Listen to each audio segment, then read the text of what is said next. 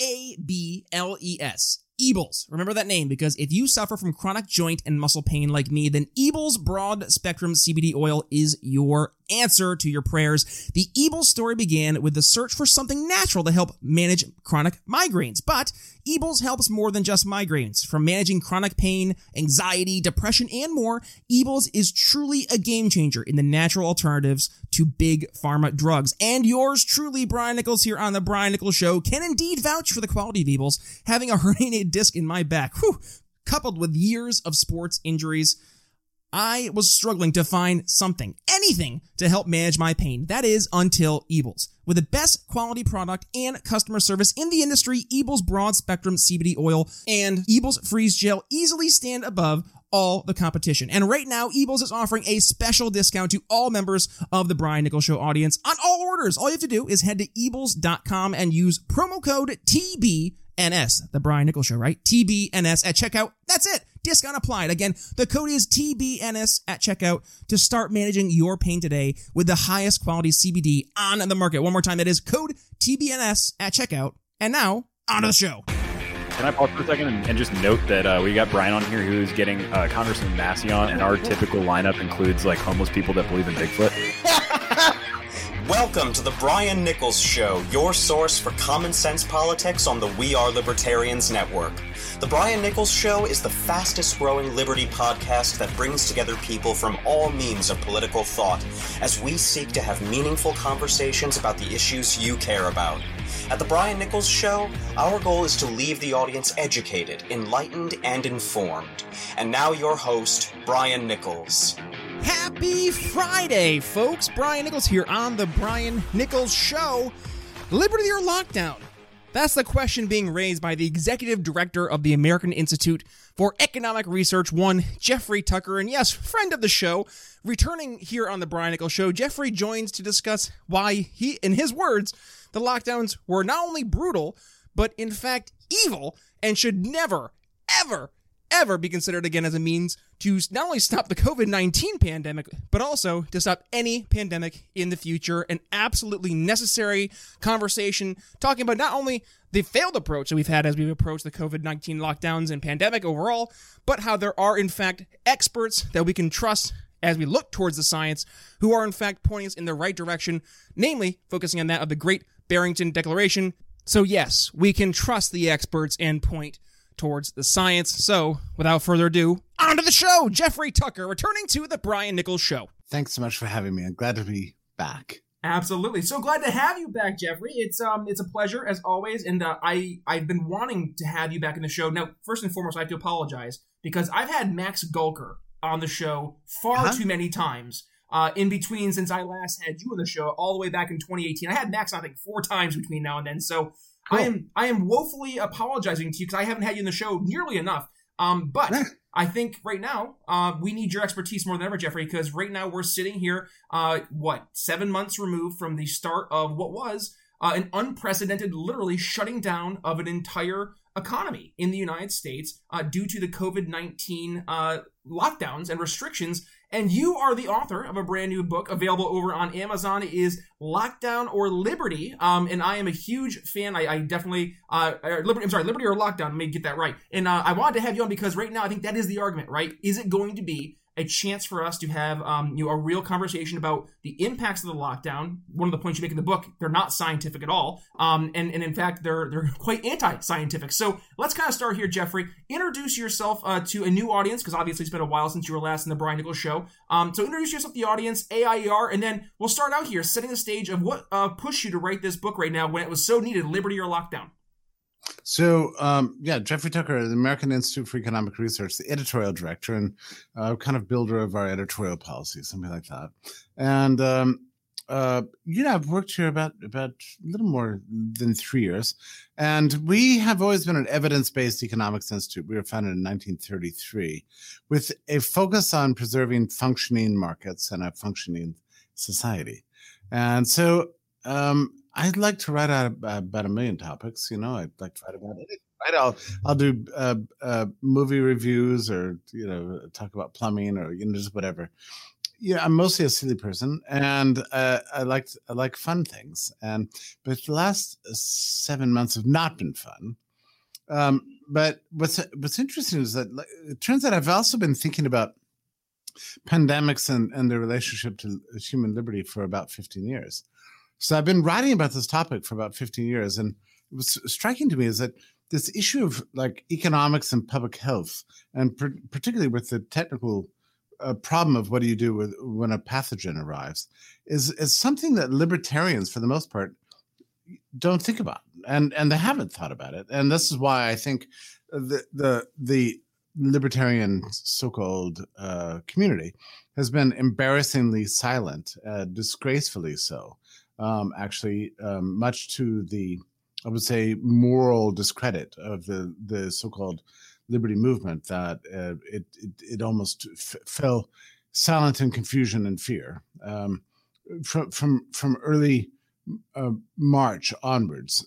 so it's kind of been left to just a handful of of us to try to provide some clarity in light of history, in light of cell biology. Uh, um, a lot of uh, the authentic science that my mother knew, but apparently nobody alive today understands it other than a few.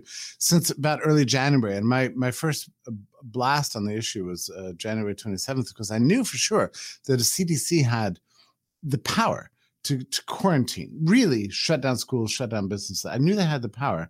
I didn't believe they'd use it, but I knew they had it, and so I, I had a sense that it might be coming. Well, another way to put it is I was scandalized that the power exists and so I wrote about it. Uh, January 27th is my first big article on, on the COVID 19. And um, I didn't actually believe it was going to be deployed, but I was warning people that we shouldn't live in a world in which government claims that they can do this, right? I mean, that was basically what I said. Mm-hmm. And then mm-hmm. I, I concluded the article by saying, look, society can manage disease. We live amidst pathogens. Uh, we always have uh, for as long as human life has existed. We've so too have viruses in a in a kind of a dangerous ballet. And we've figured it out. Our our immune systems have figured it out, and we figured it out. We we know how to deal with this stuff. And and much to my shock, you know, uh, early March came, and there was this big panic at South by about South by Southwest uh, in Austin, Texas. They shut the damn thing down. I was I was scandalized and outraged, I wrote a huge blast against it. I said, "Why are we following the China model?" That was March eighth. By March March twelfth, Trump had uh, uh, banned uh, uh t- travel from from Europe, uh, China, and Australia, and the UK to the US, which I didn't know a president had the power to do that. I still don't think he he does or, or should. Um, the right to travel is a is a human right, and then by March 16th, all the schools in the country, with the exception of uh, South Carolina, uh, South Dakota, were, were shut down. Actually, South Dakota even shut down for a couple of weeks. Hmm. Uh, and God bless the governor, right? She wised up very quickly. But, but, uh, and and then if you're going to shut down schools, you have to shut down the businesses because people need to take care of the kids. And if you're going to shut down uh, the businesses, then you have to shut down the malls, and and and so Broadway closed, and so the arts have been destroyed, and and and it's very strange, but even listening to your introduction, you know, like, oh, we shut down the entire con. Like, I never imagined a time when I would hear those words uh, uh, yeah. on a podcast. It's, it still feels a little dystopian to me um, that Broadway's been shut down. We can't, I still can't. I live in Massachusetts, one of the most locked down states in the country. Can't go to the movies. Um, and and and New York is is is wind swept the the the, uh, the world's greatest enterprise and city has been utterly destroyed by two monsters, uh, De Blasio and and Governor Cuomo. These people are are are, are absolute uh, dictators and have blood on their hands, and this has been going on unrelentingly. Um, to, to my to my to my shock, to my astonishment. So every day that went by, I've been writing about this, and I'm looking at the, the origins of it, looking at the history of it, looking at the history of pandemics and liberty, and trying to figure out how to basically um, how to rescue civilization against the lockdowners. And and so, really, to me, it really does come down. Whatever your politics, it doesn't matter. I don't care if you support Trump or Biden. I don't even care about that shit. Um, you know, uh, you have to have a functioning society, a functioning market, in order to mitigate disease. There's no sense in which, and empirically this is true, lockdowns uh, do anything to control a virus. They don't. And that's what the science says.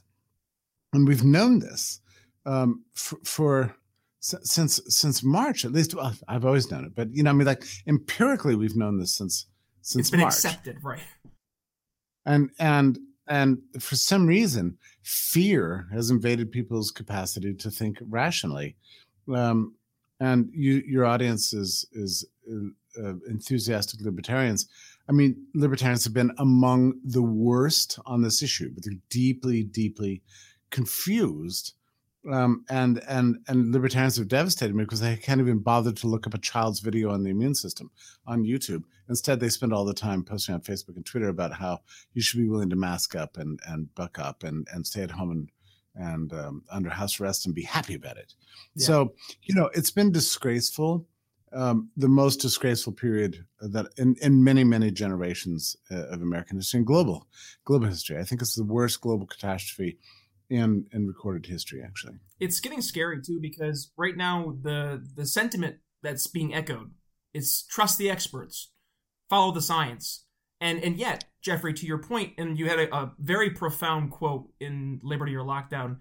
You said this is not science. This is brutality and and mm-hmm. I that that struck me because that's that's exactly true. There are there are quite literally, I mean, millions of, of we'll, just say kids, young younger generation out there right now who their lives are on a complete pause indefinitely mm-hmm. and indiscriminately mm-hmm. for no reason it seems and it's it, it is right now a, a in a lot of cases a very formative time for for kids to be able to to interact with one another to to to experience life and yet they are being told that you cannot make calculated risks you are not allowed to make calculated risks and i'm mm-hmm. starting to see a silent pushback of people saying no en- enough of this and mm-hmm. i mean in some yeah. cases like I, am not sure you know in your experience but i'm i'm seeing some people kind of taking the the step on their own taking human action if you will and saying you know what like government mandate or not i'm kind of done with the lockdown and i think my community is done with it too what are your thoughts there? Well, those, those, who have survived. I mean, what, you know, my my phone, my cell phone, has been a suicide hotline now for eight months. Uh, uh, CDC did a survey of people under 25. One in four considered suicide. You've had friends yourself that call you up, said, "Like, I don't know what's wrong with me. I'm going to a very dark place." I'll tell you what went wrong. You deny people their their essential uh, right to to move, to travel, to, to to choose, to shape their future for themselves, to choose a profession, to do this, and and you fundamentally disrupt the matrix in which suddenly uh, you're, you're, whoever happens to be holding office at that moment becomes the health expert and is going to protect you from disease at the expense of your human rights and your dignity and your freedom. yeah, that's why you start digging through the doors. Where did I leave that gun? I'm telling you, it's evil what they did to us is evil, and and uh, there's no excuse for it. Um, and, and it did nothing, nothing. Not a single life saved, not one. I mean, there's not any evidence that anybody's lives were saved. In fact, government intervention did exactly the opposite. Um, Cuomo and these the other governors in the Northeast, in particular, didn't happen in the South anywhere else, but in the Northeast, they shoved COVID 19 patients into long term care facilities. In Connecticut alone, 80% of the deaths were from long term care facilities, typical um, 82 is the average age, age of death. 80% were long-term care facilities. So um, this is a scandal for the ages. Uh, government's government's intervention actually slaughtered people unnecessarily. Now it's true that almost everybody who died uh, had very low life expectancy, but still, you'd rather go naturally than have uh, be poisoned by a government mandate. And that's what, actually what happened in the Northeast.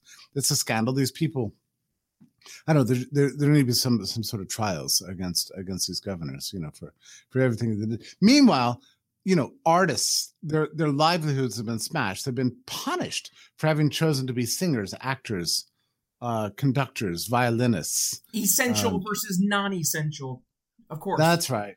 That's right. And and speaking of of essential versus non-essential, the hospitals in this country were completely emptied out to make room for COVID patients that never arrived. And so who didn't get served? Well, for three months in this country, we lived without dentistry. How about that? How about that for the 12th century? This actually happened. We'd abolished dentistry for three to four months. Cancer screenings, nil. Uh, vaccinations, gone uh, with children, or at least massively diminished. I mean, we're, we're going to see a return of, of polio, measles, smallpox. It's all coming back because of these these these monsters, these sadistic monsters, and what they did to us. And um, and and and p- p- people, you, you want to call a surgery elective? All right, is is breast cancer treatments is cancer treatment elective? Yes. You know why? Because it's not life and death. So so under government plans, you couldn't even uh, get into the hospital if you didn't if you didn't have COVID nineteen. Wild. I mean, so this is a failure of central planning, a scandal uh, for the ages, and I'm afraid that that I used to think back in the summer or the spring. I thought when we look back at this time over a three-year moving average, we're going to see lower than average um, um, um, excess deaths. Actually, that's not true.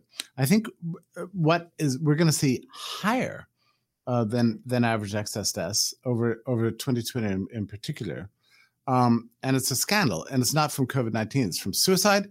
It's from uh, depression, drug overdoses, um, and opioid uh, abuse, and everything that happens when you rob people of dignity and freedom. Um, you take away all meaning in life. You turn out the lights on the purpose of life. And that's what states all over the world have done over the last eight months. There should be no forgiveness. Um, and there should be a strong lesson. Never again, never again let these people do get away with what they did.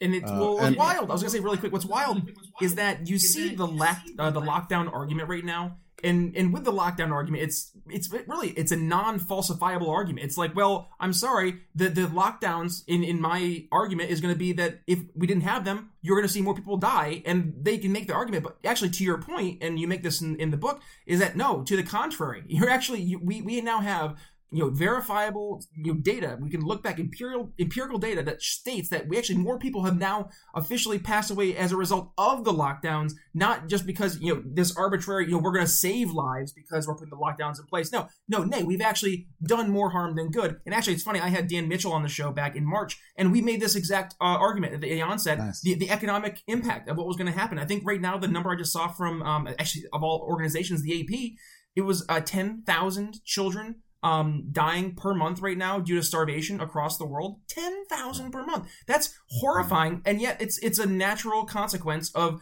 a just a, again a central planning top-down decision-making process that completely disrupted supply chains, completely disrupted food uh, food chains, and it now we're, we're starting to see the long-term ramifications of this and it's it's sadly, Jeffrey, it's impacting real people and it's it's ending with people's lives. And I'm I'm hope I'm hoping that there is a group of people who, again, to your point, never again. We're not we're not doing this again. We're not going to have our ability to to live our lives dictated on high. And yet, right now, we're seeing as we go towards the presidential election, we have two candidates. One candidate who was touting that they locked down uh, the, the country in March and, and just in time when they shut down Ch- uh, ch- travel from China, being in one President Trump, and then another candidate in Joe Biden, along with Kamala Harris, saying that well, no, they didn't go far enough. So I'm I'm a little apprehensive looking at well, this is what we're given as options for our quote unquote leadership. Is the American people being uh, given a choice right now of leadership that does not at all reflect what the true sentiments and desires of the actual populace are? Well, I don't entirely know what people think today, but what I've seen emerge over the last several months is a growing movement of people fed up. And I don't mean libertarians or left and right. It's like everybody, you know, it was like, why did this happen to us? They're suppressing the information, right? I mean, as it comes out, just sh- show you how naive I am. Um, I was I was very aware of the demographics of death. You know, around the world, average age 82. In the United States, it's it's 80 uh, the age of death from COVID. 94 percent of whom had comorbidities.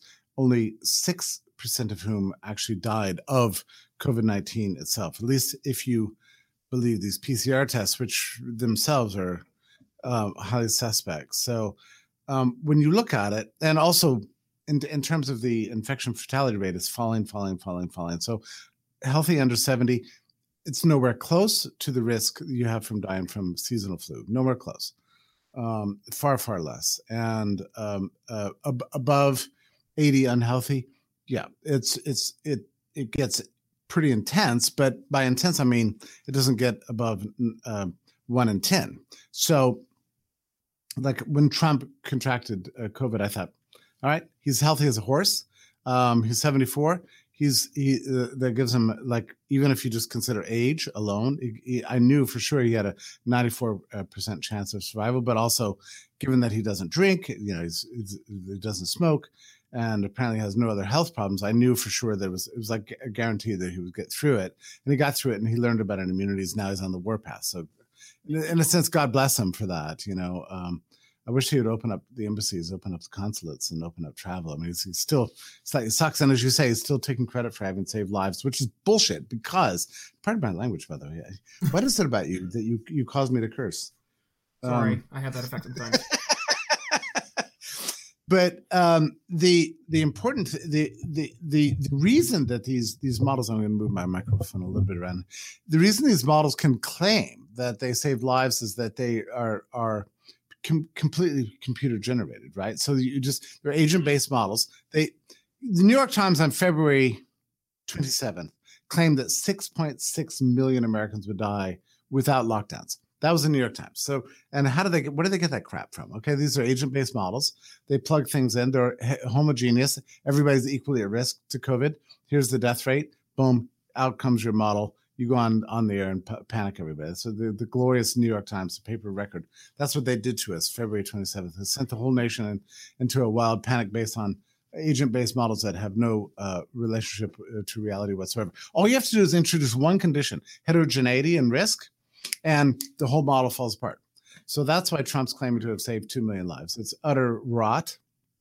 Uh, we approach this entire thing not with science, but with um, a bloodless modeling calculus uh, that was that that by these these crazy people, mainly physicists and computer scientists. Scientists, they've been modeling disease now for 15, even 20 years. They're waiting for their chance. And they've been, and they they came to power in, on, uh, after 9 11, the George W. Bush administration. And they've been plotting this little uh, uh, social experiment now for, for a decade and a half. And it finally, the time came and it was like, all right, now's our chance. We're going to lock everybody down. They had a good time doing it, but there will be a price to pay. Um, uh, we thought it couldn't happen to us because we had a constitution, we had a Bill of Rights, and that sort of thing. The courts didn't protect us. You know why? Because they were shut down. So we've lived under dictatorship. I don't think we've liked it, and and I think we're going to have to come to terms with this as a as a culture, as a society what's happened to us over the last seven months. And I think this gradual realization is going to dawn on people over the next year, and there will be no forgiveness and there will be justice. I believe this. But the most important thing is that we never let it, let it happen again, and we recommit ourselves to social functioning and and to human rights. That's it's just absolutely essential. Yeah, and one of the things I heard as the main arguments for the COVID lockdown just from the onset was that well this is a novel virus. We don't know what we don't know. And and even now I'm seeing uh, folks saying well look at we we may have a couple cases now people getting it twice. Um and in this case it might be worse. But again to your point those cases are so few and far in between it doesn't stand to to again to reason that that should be the answer to why we are shutting down the entire country, the entire world. In really, again, to going full circle, I'm hoping that this does end up not happening again. But I'm a little eh, weary because I do look at some of the folks who are, are running, and they are pro lockdown. I mean, Kamala Harris was on stage against Mike Pence, and and she was pretty open to the idea of shutting down businesses again if sure. she said she needed to, right? Um, and yeah. and that's that's a little dystopian to hear that if I if we need to. It's like no, okay. Um, but at who the decides? Same, who decides? She decides. Right? Exactly. But like here we are. There's people who they're saying, "Yep, absolutely, I I am 100 percent agree." What what do we do as a society? How can we come to, to live because this is one of the part the problems I think we have in society is that we have such conflicting views on how to approach different um, topics like in this case right a virus mask or no mask, lockdown or no, no lockdown. How do we come to live together as a society when you have such, you know, two polar opposite approaches to a problem that we're all going to have to face, whether we like it or not. Well, it's not a problem for people to live in a society with different viewpoints. Um, that's what freedom is all about, that's right? Life. The problem is when you want to violate my rights, um, then that's it's a, it's a serious issue. And when you have a government apparatus there that's willing to do the uh, the, the, bidding of of the tyrants, which is essentially what happened. And um, I get that the politicians were scared uh, because they, you, as you say, it was a new virus. But you know what's interesting? Did you know this that every every virus is a new virus. Every new virus is a new virus. You know, how so that works. There's nothing new about a new virus. You know, it's just utterly ridiculous. Uh, there wasn't anything novel about a novel virus. Is Every virus is, is is new, and and but we have modern medicine, and we've known since the early. First of all, we've known since 1918 that quarantining and, and compulsion doesn't work to mitigate disease. We've known that. Public health officials since 1918 have decried the evils of, of lockdowns and, and, quarantines.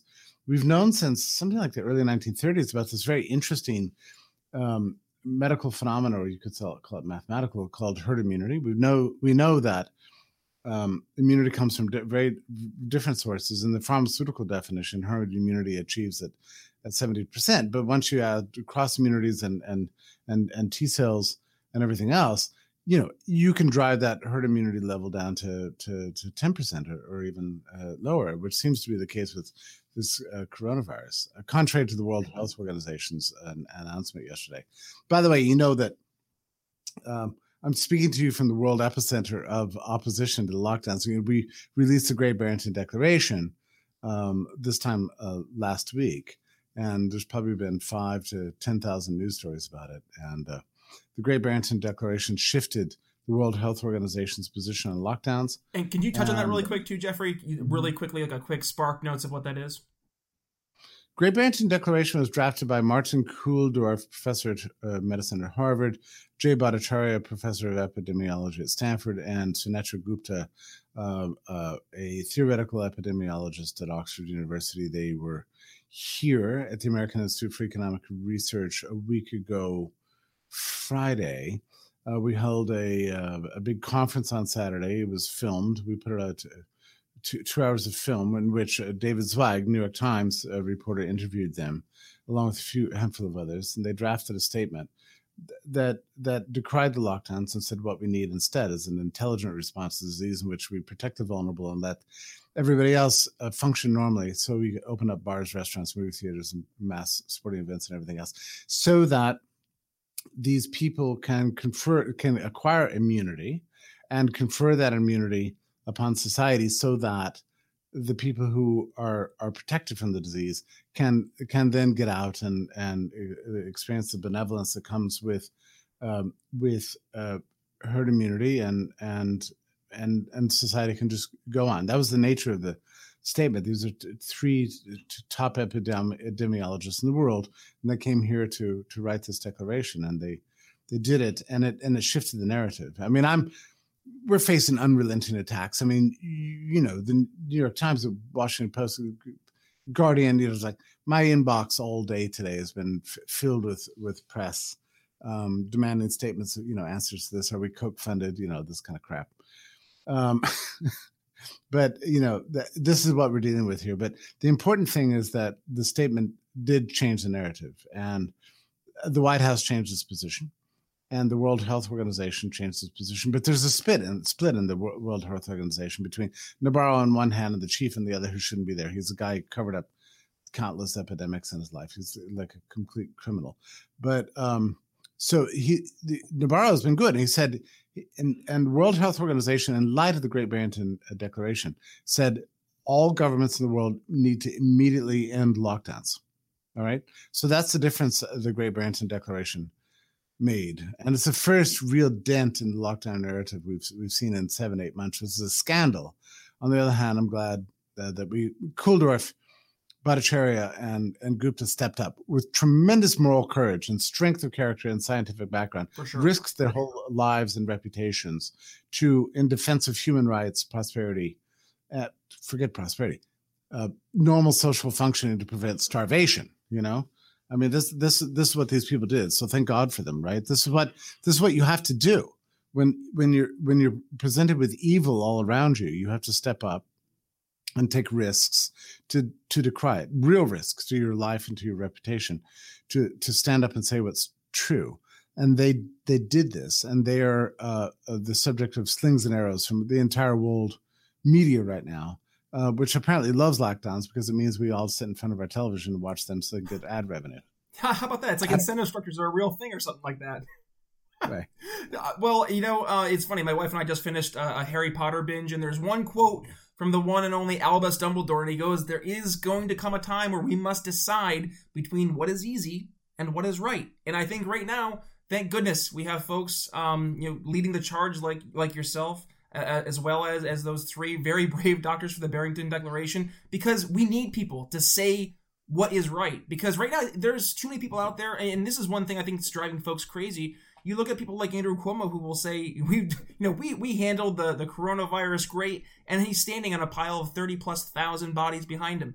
And people are I think people are craving some authenticity in somebody saying hey listen maybe we messed up and here maybe we, we need to you know reconsider uh look at the things we learned at uh, along the way and and change course and and that's what we're doing now and obviously we need more folks like you leading the charge and that's it's candidly why i wanted to have you on the show for the past 10 months basically um because i i knew that this was going to be one of the things that it, as we go on and on, our argument is only going to be solidified, and, and it's just becoming more and more apparent today. So, with that being said, uh, Jeffrey Tucker, where can folks go ahead and follow you? Because obviously, there's so much that's going to be coming out here over the next few months, and with sure. the election less than a month away, it's going to be going really I intense. I oh man, right, which is very interesting. That's the other thing about the the um, the these doctors. You know, they knew they're entering into a political fray, but they had to tell the truth regardless. They're not; these are yeah. not political people.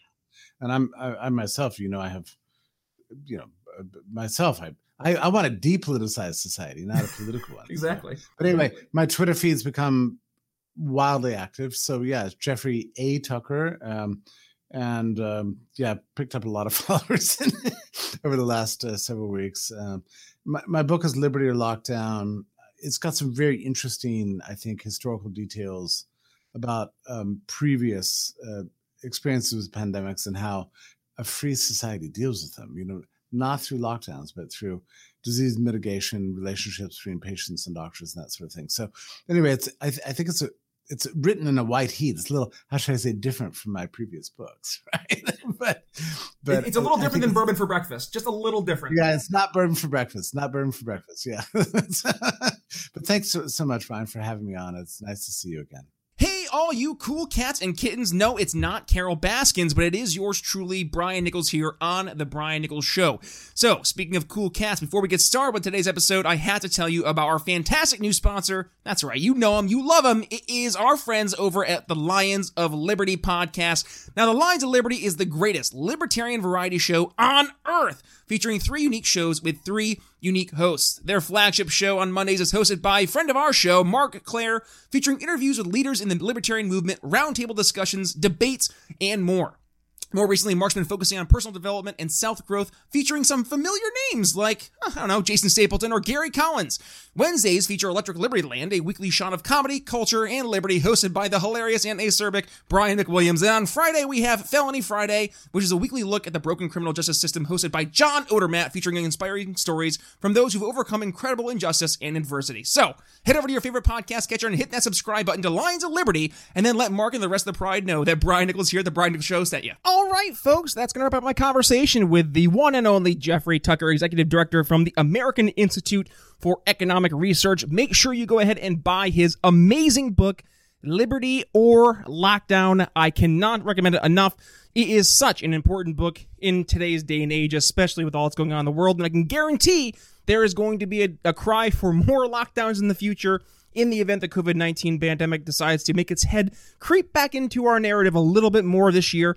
Don't let them let Liberty or Lockdown be your guide to helping fight the narrative that is number one, 100% false, that the lockdowns actually accomplished anything, but number two, you can help fight the narrative that this is all about getting a haircut, that this is actually impacting real people's lives, from supply chains being disrupted to par- po- uh, poverty rates skyrocketing, children who are suffering and starving. No, the lockdowns were not science. They continue not to be science. And as Jeffrey Tucker states, they are in fact brutal and in many cases evil. So don't be afraid to stand up and speak truth. People are looking for it now more than ever. Do not be shamed. Do not be silenced. Be more like folks like Jeffrey Tucker. Speak what actually is happening. Help educate people. And that what's the goal here? The Brian Nichols Show: educate, enlighten, and inform. And hopefully, you guys, you left this week feeling educated and enlightened and informed. You left a great episode here, yes, with Jeffrey Tucker. But did you miss the past two episodes here on the Brian Nichols Show? You had one Libertarian presidential candidate Dr. Jo Jorgensen joined the show here on Wednesday, and back on Monday, we had our friend Stephen Ignoramus from the wonderful Call Me Ignorant and Daily Ignoramus to discuss where libertarians lose the right. Two great episodes to wrap out three, the trifecta of episodes here this week on the Brian Nichols Show. And looking ahead to next week, what do you have in store? Friend of the show, Sorinne Ardeleanu, returns as she is talking about not only her candidacy, yes, she is still running for president because she, one, is leading that of love. And I, I, truly believe that that message is inspiring. I've had people actually reached out several times over asking to have her back on the show. So Sorinne joins the show to discuss more about how we can reach people on a more empathetic level and really have some long lasting conversations that will leave people feeling, yes, we libertarians, we're not just talking about things, we actually care about people. Also, I had the great conversation with friend Mark Walczyk. Mark is a, a great friend from the North Country, my neck of the woods, and he is an assemblyman up there in the great state of New York serving the 116th River District. And uh, Mark, yes, is not only one of the good guys out there, but he's coming on the show to discuss how we can actually get some real checks and balances in government, some real solutions. Number one, looking at uh, breaking apart New York State's uh, really archaic Senate style, uh, giving each county one uh, one state senator that is, um, versus the the system we have in place in New York now, but also we focus on what the heck happened. Uh, libertarians having to get 116,000 votes in order uh, from the presidential uh, candidate this year in order to be in the ballot next election, and that's for all third parties. So listen in uh, to hear Mark's take on that, and then uh, yes, from Tiger King, Josh Dial. F the feds. That's right, Josh Dial. That Josh Dial. Uh, he's joined the show here to discuss uh, his experience being on uh, Tiger King, but also discussing uh, mental health. He, if you didn't watch the show yet, watch the show. Uh, so you're better informed going into the episode next week. But Josh uh, experiences some pretty traumatic things uh, during the filming of the show uh, that led him to want to be an advocate for mental health. So we discuss mental health and uh, and how we can help change the stigma. So guys, lots of great shows coming up here on the Brian Nichols Show heading into next week. So make sure you subscribe. Do not miss a single episode Find me, briannicholsshow.com. Email me, brian at briannicholsshow.com. And follow me on social media Facebook, Twitter, but more importantly, minds.com and parler.com. Find me at B Nichols Liberty. If you have not yet, do a five star rating and review over on Apple Podcast. Take a screenshot, send me that five star rating and review to my email again, Brian at Brian Nichols Show, and you'll be entered into the amazing Eables giveaway. They are our new fantastic sponsor. If you have not checked them out yet, please go ahead and check out Eables. I cannot vouch for them enough. And if you are interested in becoming a part of this sweepstakes giveaway, five star rating and review, right over on iTunes. That's all it takes, guys. So, with that being said, I'm going to wrap up right here. It's been a fantastic week here of the Brian Nichols Show. Lots of great episodes coming down the pike as we head into next week and into the election. So, with that being said, it's Brian Nichols signing off here on the Brian Nichols Show for Jeffrey Tucker from AIER. We'll see you next week. Thanks for listening to The Brian Nichols Show. Find more episodes at briannicholsshow.com.